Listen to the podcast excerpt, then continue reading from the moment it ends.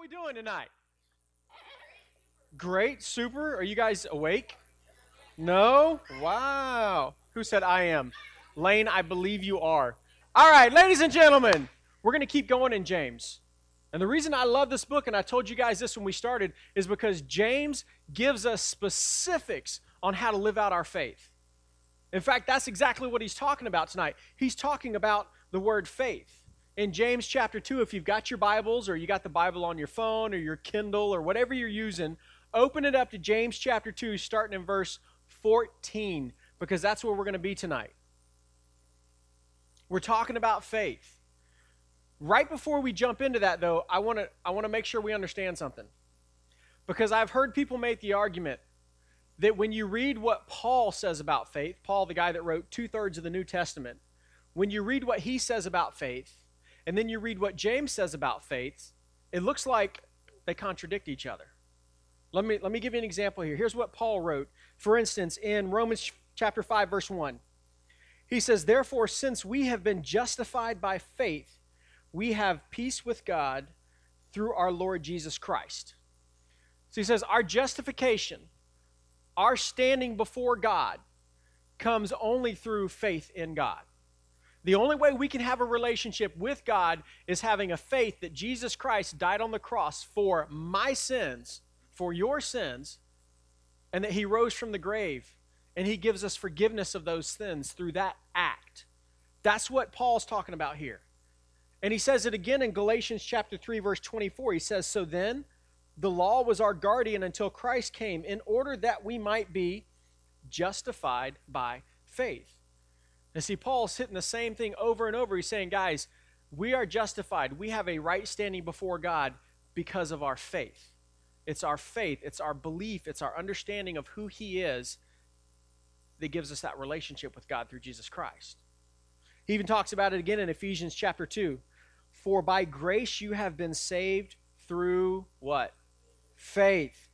And this is not your own doing, it is the gift of God, not a result of works, so that no one may boast.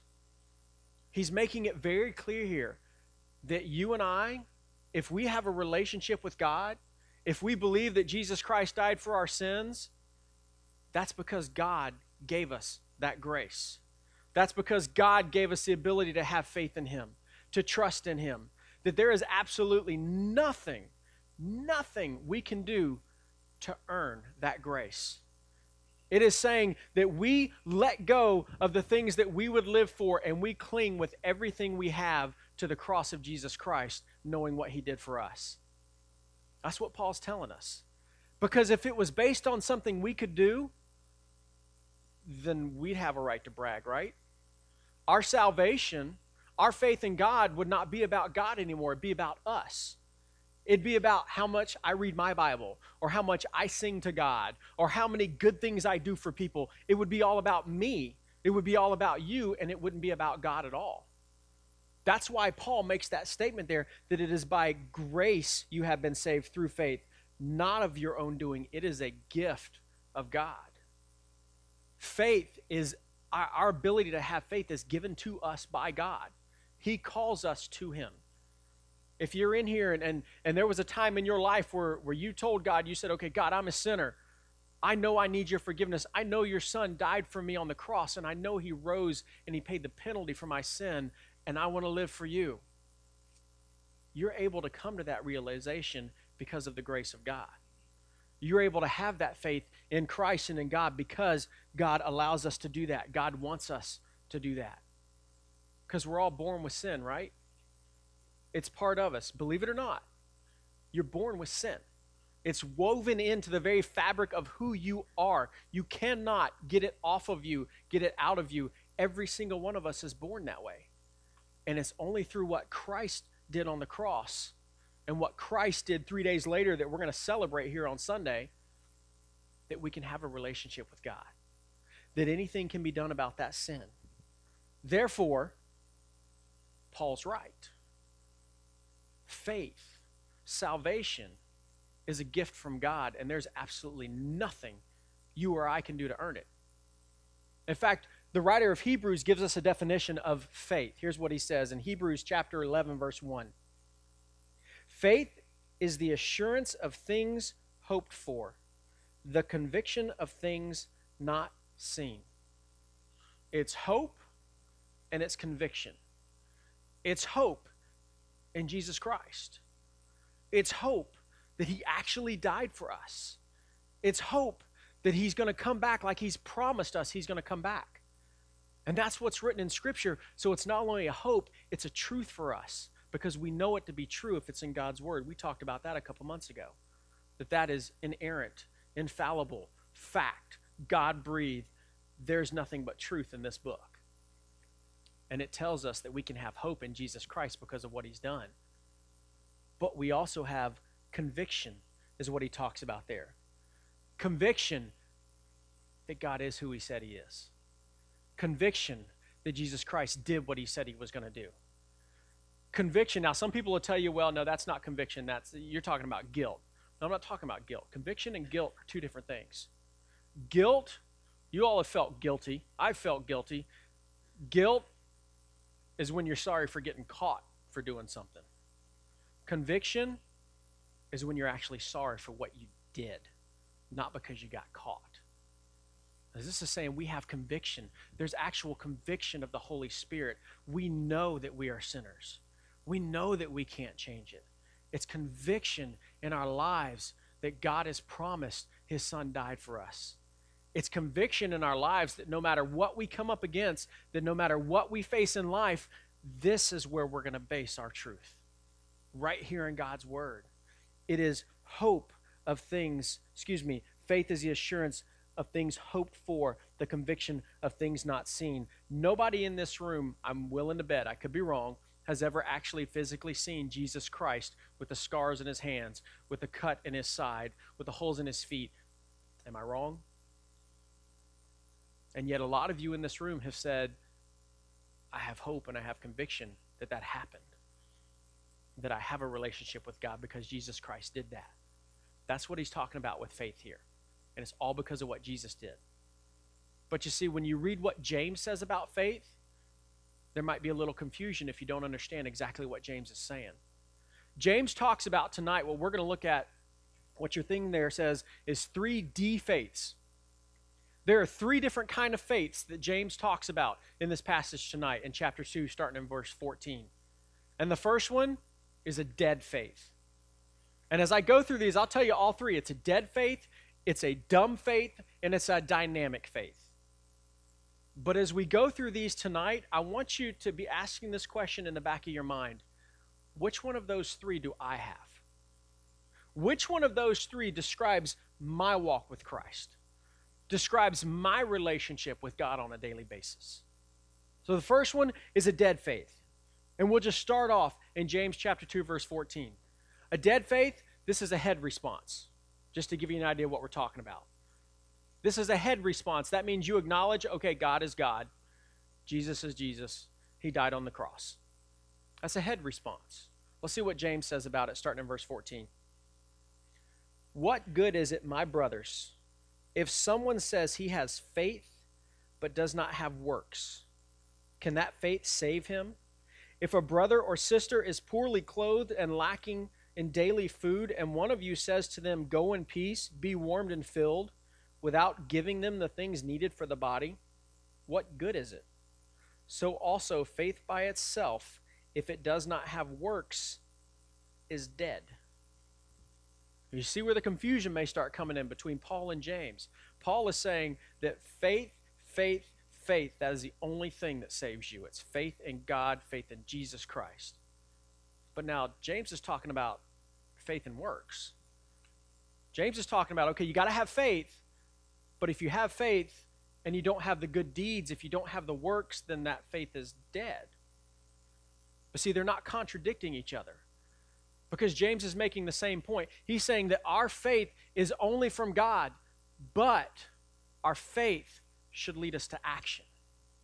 Our faith in God, our faith in what Jesus Christ did to us, the Holy Spirit working in our lives, should lead us to doing something, to living out that faith not just assenting with a head knowledge like he talks about here. It's pretty easy to tell when something's dead, isn't it? Maybe it gets still. It starts to get cold. It starts to stink. Yeah, it's pretty simple. There was a time, the, the farm that I worked on in the summer when I was in high school, there was a dog that lived on this farm. This dog's name was Rowdy. A cool, cool old hound dog. I mean, old hunting dog, but it was he was getting near the end of his life.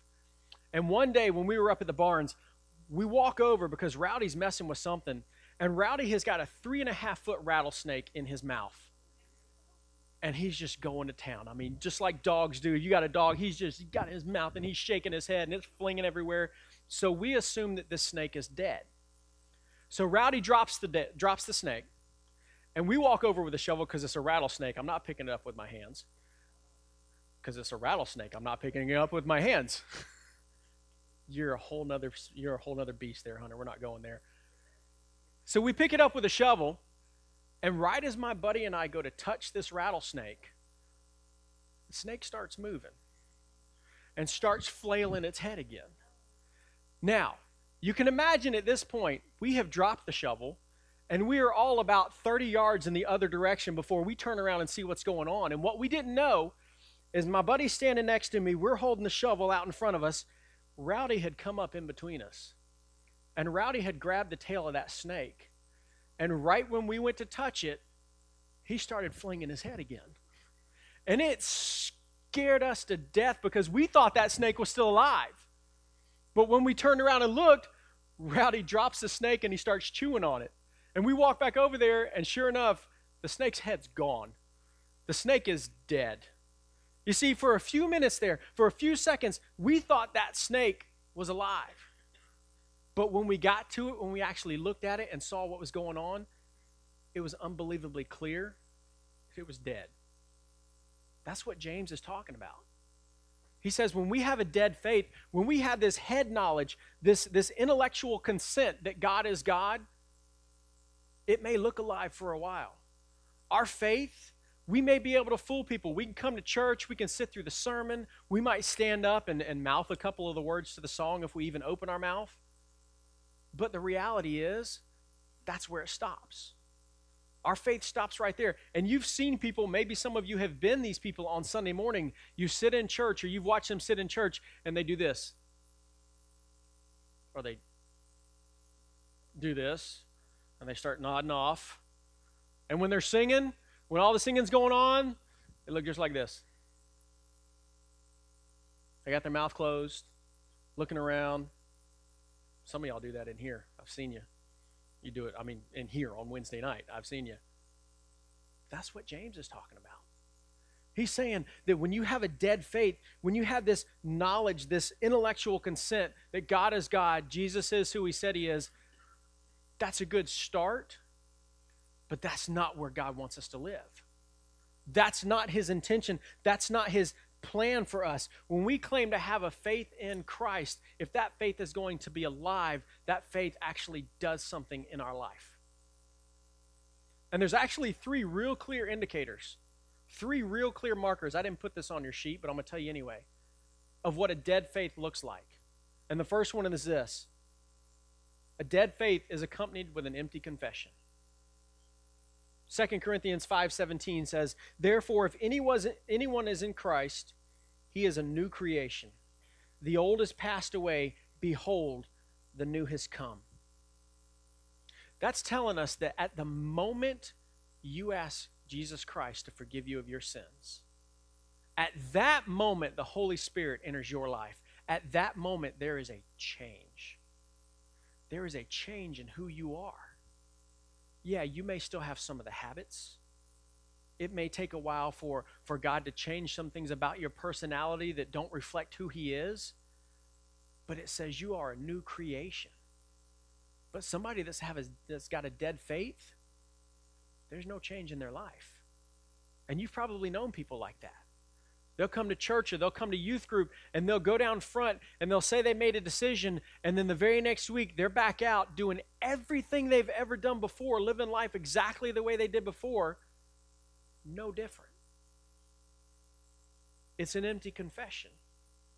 It doesn't mean anything because the change that that passage tells us will be there isn't there. That's one way you can recognize a dead faith. Another way you can do it is a lack of compassion. I can say that because we see it in Jesus Christ's life all over the place. In Mark chapter 6, verse 34, it says, When he went ashore, he saw a great crowd, and he had compassion on them, because they were like sheep without a shepherd, and he began to teach them many things. When you read about Jesus Christ and you people don't move you. The love that you say you have for God, the love that we all claim for God, it tells us in Scripture we're supposed to love God and love others. If we don't love others, then we've got a lack of compassion. Our faith is dead. If we're not moved to do something by what others need, then we've got a problem.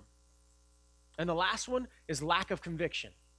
A dead faith is marked by a lack of conviction. It says in John 14, 15, If you love me, you will keep my commandments. Pretty simple, right? Honor your father and mother. You heard that one before? How about confess me before men and I will confess you before my Father? Go into all the world baptizing and making disciples. I am not my own. I have been bought with a price. Therefore, I will honor Christ with my body. These are God's commandments. It says that if we love God, we will keep his commandments, right? A sign of a dead faith is somebody that knows the commandments, has heard the commandments, can tell you what God has asked us to do with our lives to honor him, but there's no conviction to actually do it.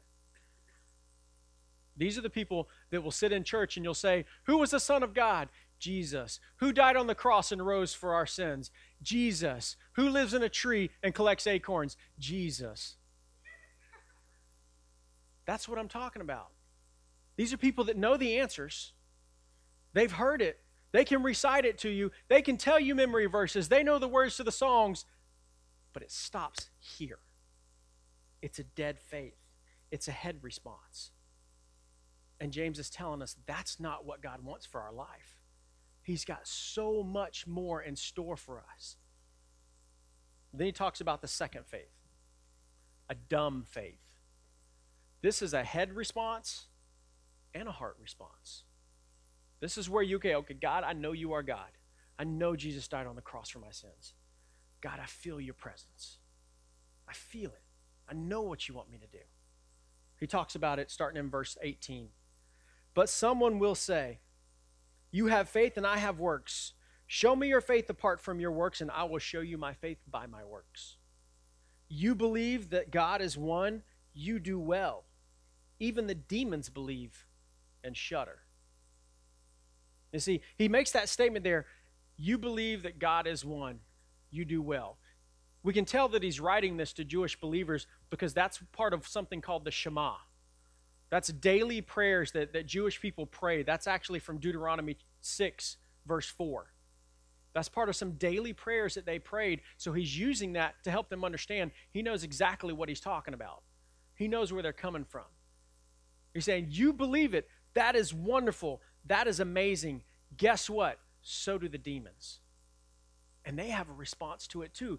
They're afraid, they shudder, they have an emotional response to who God is. But there's a difference between believing God is who He said He is and believing in God. And that's the difference in the demons here. They believe God is who He said He is. They know that He created everything. They know that He is Lord of this universe, but they don't believe in God. James is telling us okay, there's a difference here. You can believe who God is, you can know who He is, you can feel His presence in your life, but it's still got to go farther than that. You see, this dumb faith, we we can go, we can go to the, I mean, who, who was it came here not too long ago? Casting Crowns? We can go to the most incredible Christian concert. We can go to Passion up in Atlanta. We can go see Hillsong. We can see Matt Papa at Leadership Rocks. We can go to the most incredible Christian concert ever and feel God's presence. Or we can stand right here in this room and feel His presence and know that God is speaking to us to the point that maybe we even break down in tears because we feel it so strongly. And we'll come back and we'll tell everybody what a great experience it was and how awesome it was and how God spoke to me and God told me I needed to do this. And then once we're done telling everybody, we never do anything with it. We have the head response. We know who He is. We have the heart response. We experience Him. We feel that burning passion, that fire to do what God's called us to do. But if we stop there with that feeling, it's a dumb faith. It's not what God wants for us. It's not where God wants us to camp out. In this room right now, if a fire broke out, I could stand right here and tell you I need to get up, I need to go over to that wall just to the left of the second double door, grab the handle on that fire station, pull it down, and that'll turn the sprinklers on, and every one of you needs to get up and walk out of the room. But if a fire broke out and all I did was stand here, it's kind of dumb, right? It's exactly what James is talking about. We can know it, we can feel it, but if we don't do anything with it, it's a dumb faith. It doesn't mean anything because it's not what God's called us to. It's not what James is reminding us of. That's why I love the fact that he talks about the last faith here. It's a dynamic faith. It is a head response, it is a heart response, it is a hands response. That means we do something. We know who God is. We feel his presence and what he's calling us to do, and then we actually get up and go do it. He talks about it starting in verse 20. Do you want to be shown, you foolish person, that faith apart from works is useless? Was not Abraham our father justified by works when he offered up his son Isaac on the altar? You see that faith was active along with his works, and faith was completed by his works. And the scripture was fulfilled that says, Abraham believed God, and it was counted to him as righteousness. And he was called a friend of God.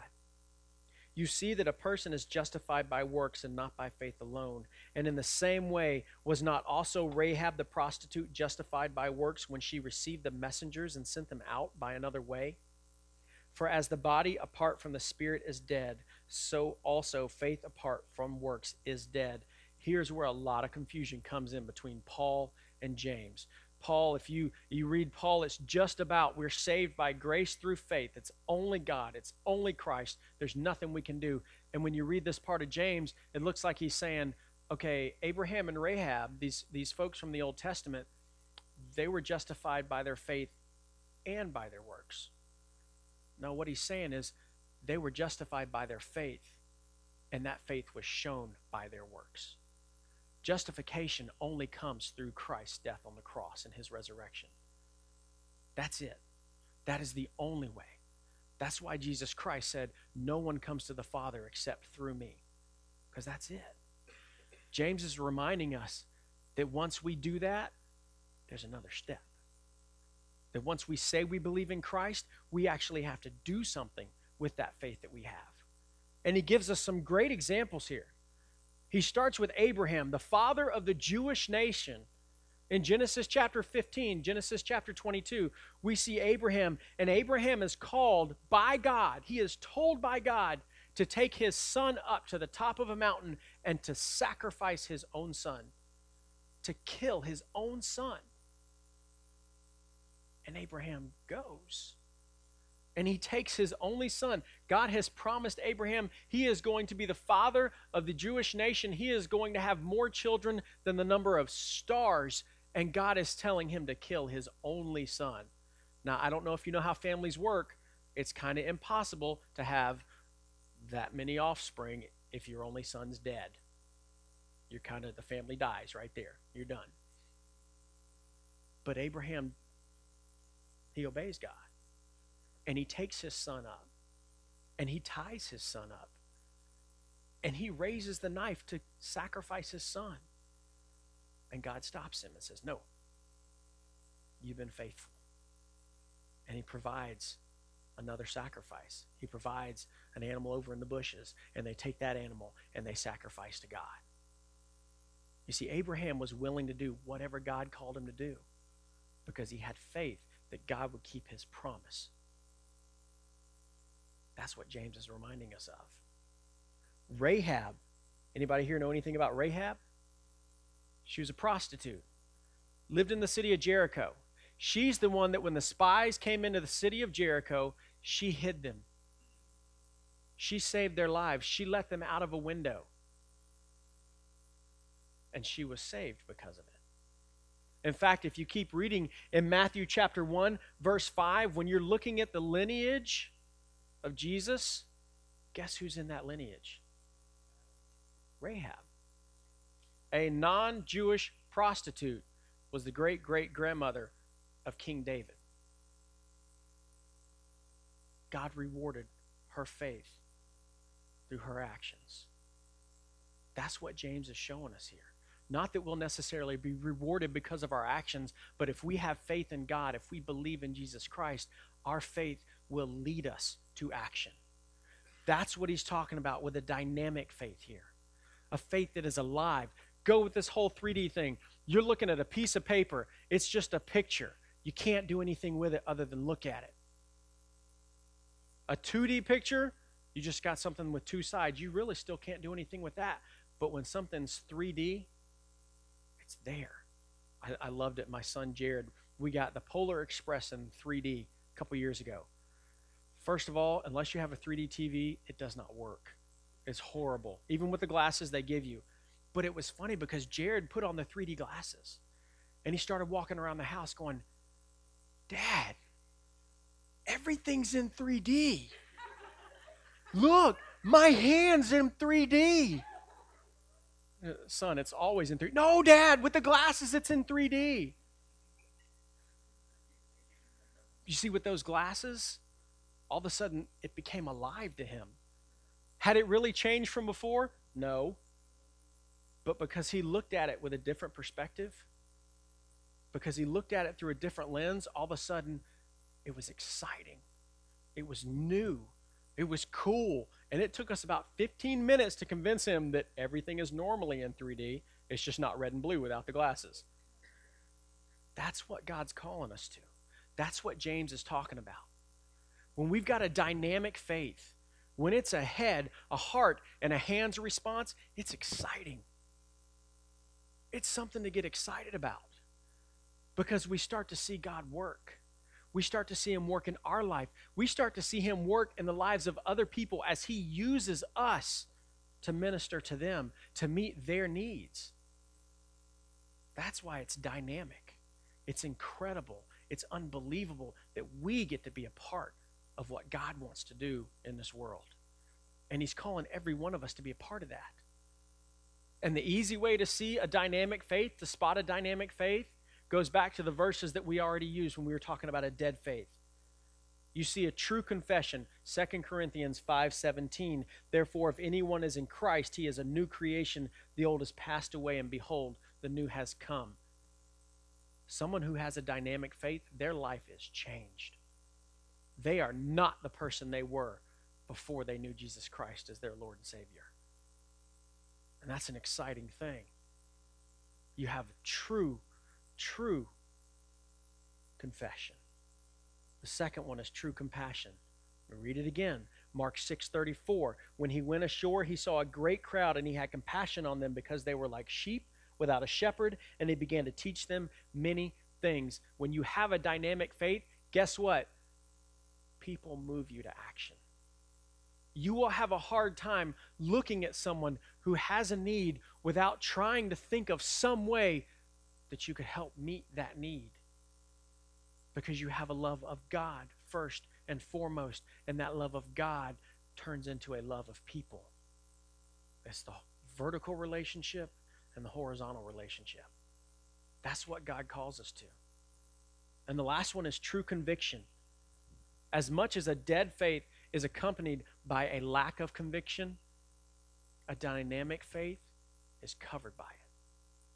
You see it everywhere. You see someone who knows beyond a shadow of a doubt, and you will not ever, ever change their mind that God is God, that Jesus Christ died on a cross for their sin, and nobody else could do that. That Jesus Christ came back to life three days later, paying the price for their sin, and nobody can change that. It is a conviction that Jesus is who he said he is. He has done what he said he's done, and he's going to do what he has promised to do. True conviction. It's the Holy Spirit working in your life and in my life. That's why it says in Romans chapter 8, verse 9 through 11, You, however, are not in the flesh, but in spirit, if in fact the Spirit of God dwells in you. If you have a relationship with God through Jesus Christ, the Holy Spirit lives in you.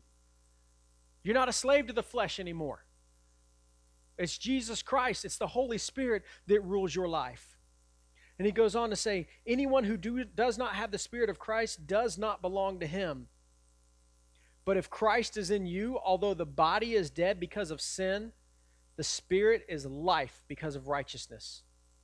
If the Spirit of Him who raised Jesus from the dead dwells in you, He who raised Christ Jesus from the dead will also give life to your mortal bodies through His Spirit who dwells in you. If you have a relationship with God, if you have a dynamic faith, you will be moved to help others. You will be moved to put that faith into action. And it's not just helping others, it's following God wherever He wants you to go. It's doing whatever God wants you to do whenever He wants you to do it. It's a complete, total surrender to God's will for your life. And my question to you that I asked you at the beginning tonight is which one of these faiths is yours? Stop and think about that for a second. If I asked you to write down on that piece of paper in front of you, I have a blank faith, which one of those D's would yours be? What has God told you to do recently that you haven't done? Or what has God told you to do recently that you have? Have you even heard from God recently? Which one of these faiths describes you? Because I can promise you right now, every single one of us falls into one of these categories. Every single one of us. I'll ask you guys to bow your heads and close your eyes. We're not done yet, but I want to I want to find something out because I want to pray for you. Nobody looking around. Everybody. I'd like everybody to respond to this. Dead faith is one finger. Dumb faith is two. And a dynamic faith is three. What's yours right now? Hold your number up. Nobody's looking around, nobody's watching. One, two, or three. Hold it up high so I can see it. Okay? Got a lot of honesty in this room, and I thank you for that.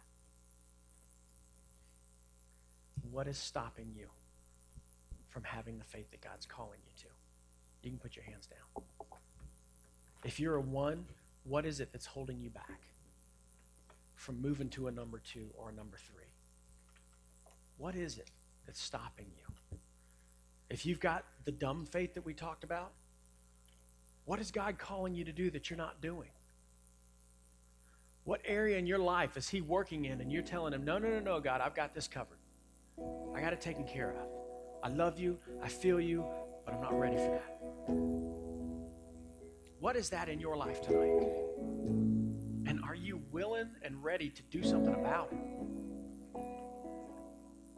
Having a dynamic faith, guys, is hard because God's going to call you to do some hard things.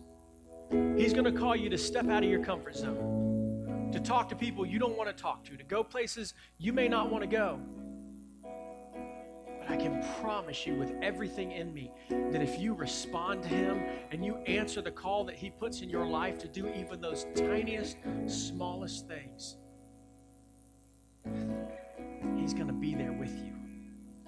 He's going to give you the words, He's going to give you the ability. He will see you through it if He calls you to it. What is holding you back tonight? If it's something you want us to pray for, you've got those green cards that were in your seat when you came in. Write it down on that card. I'll pray for you. If you want help taking that next step, write that down on that card and put it in the basket in the back of the room. And we will help you take that next step. Because my prayer is for everybody in this group to have a dynamic faith, to be people that are willing to do whatever God wants, whenever, wherever, that are willing to go talk and share the gospel of Jesus Christ with people so that they will know the love and the life that you found, that I found. And if you're here tonight and you don't have that relationship, you don't even have a dead faith. You don't have faith at all. But you want to. Come talk to me at the back of the room. God, we love you. God, you are incredible. I thank you for the book of James, God. Thank you that you help us see how it is you want us to live out the faith that you allow us to have, that you call us to have in you. And God, I pray for every single person in this room, God. There were some ones, there were twos, there were threes, God. You know where every person in this room sits. You know what's going on in their life. You know where their faith is. God, my prayer is that we will love you and serve you with everything that we have. Not for our glory, but for yours. God, we love you. We thank you. As we start to sing, if you want to drop a card in the basket or come talk to myself or Miss Diana, go ahead and do that. Let's stand and sing. Amen.